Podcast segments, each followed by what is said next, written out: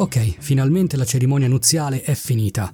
Vedi i servi che escono dalla stanza, chiudono la porta e scendono giù per le scale. Il principe ti porge una mano e con l'altra ti indica il talamo nuziale. Che, che cosa fai? Ah, vuole godersi la prima notte di nozze, eh?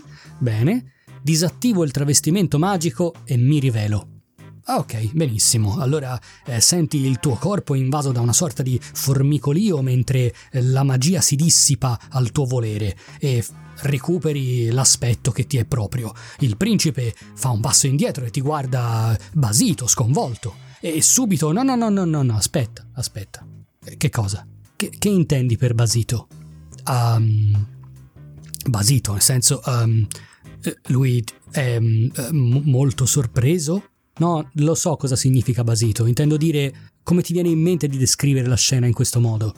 Cioè, dovresti show, don't tell, no? Non te l'ha mai detto nessuno. Do- non, non, dovresti descrivermi i sintomi della sorpresa sul suo volto?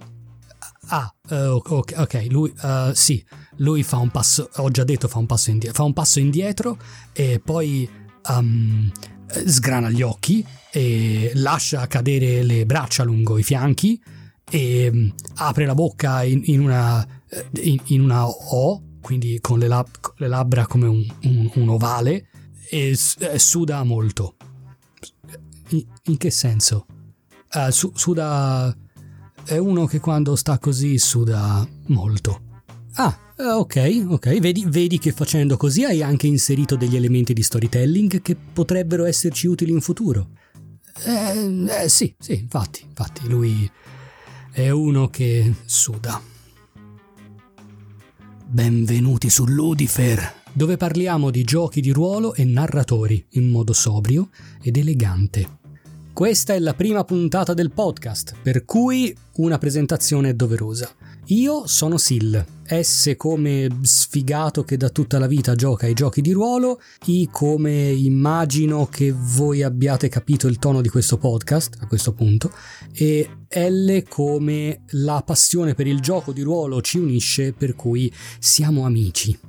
E questo è Ludifer, un progetto, anche se alcune persone che conosco direbbero che è un gattino, ma è un progetto, uno spazio che ho creato per poter parlare di gioco di ruolo, narrazione e di consigli pratici su come fare il master. Ora, voi potreste giustamente chiedervi, c'era effettivamente bisogno di un altro spazio in cui parlare di come fare il narratore, visto che da dopo Stranger Things la gente non fa altro? E effettivamente no, no, avete ragione voi, necessità non c'era. Per spezzare una lancia a mio favore, quello che vorrei fare qui è parlare di queste materie in una maniera un po' più tecnica, esaminando meglio possibile gli strumenti, le tecniche e tutti quei processi che avvengono al tavolo da gioco e di cui spesso non siamo perfettamente consapevoli. Il motivo per cui penso di poterlo fare, spero con cognizione di causa, è perché Um, ve lo dico con una storia. Dovete sapere che tanto tempo fa, quando iniziai a fare il master per i giochi di ruolo, ero piccolo all'epoca, mi resi conto che mi piaceva tantissimo, che avrei voluto farlo tutti i giorni, tutto il giorno, ma mi resi anche conto che non ero così bravo come mi piaceva pensare. Non ero pessimo, i miei amici si divertivano e tanto mi bastava, ma non ero così bravo. E allora mi sono detto che cosa posso fare per compensare quello che mi manca. E una delle risposte era studiare, stu- scegliere un campo di studi che mi permettesse collateralmente di diventare più bravo anche come narratore. Tra tutte le varie possibilità, alla fine ho scelto la sceneggiatura. Quindi è da tanti anni che lavoro, che studio e lavoro in quel campo, eh, nel campo anche della, della scrittura creativa e della comunicazione in genere e devo dire che non so se si diventi più bravi effettivamente come master, ma senz'altro si diventa più consapevoli degli strumenti che attiviamo senza neanche rendercene conto quando siamo dietro lo schermo. Ecco, se noi impariamo a capire come sono fatti quegli strumenti e come funzionano, allora diventeremo in grado di usarli al meglio o non usarli se decidiamo che ci ostacolano e in questo modo diventare più bravi e fare un lavoro che ci gratifica di più e che ci diverte di più. Quindi, per essere chiari, non esiste una ricetta, non c'è un modo sicuro per trasformare una sessione in un successo o con cui voi possiate diventare improvvisamente degli ottimi narratori. Non c'è.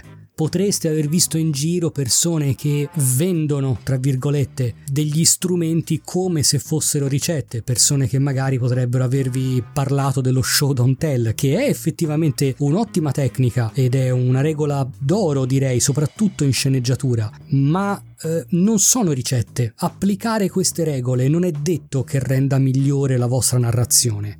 Quindi voi direte tutto inutile, è tutto perduto, possiamo, possiamo smetterla qua. Beh no, No, calmi, non esageriamo. Significa soltanto che ognuna di queste tecniche è qualcosa che può finire nella vostra cassetta degli attrezzi e voi potete decidere di volta in volta se è il momento giusto di usarla oppure no, se è qualcosa che può rendere quella singola scena o quella sessione più divertente oppure no, ma non prendetele come indicazioni scritte nella pietra. Le uniche attività che sicuramente funzionano per diventare dei narratori migliori sono la lettura, la condivisione delle esperienze e l'apprendimento di nuove tecniche, che poi sono quelle caratteristiche che vanno a costituire la vostra voce. Ecco, se dovessi dire in cosa consiste diventare un bravo master, probabilmente la risposta sarebbe quella, trovare la propria voce che poi significa trovare la giusta alchimia fra i vari strumenti disponibili per tutti, le tecniche narrative, le varie cose di cui parleremo nelle prossime puntate e i nostri personali talenti, le competenze ad esempio su cui possiamo contare. Pensate alla classica descrizione che può avvenire al tavolo da gioco.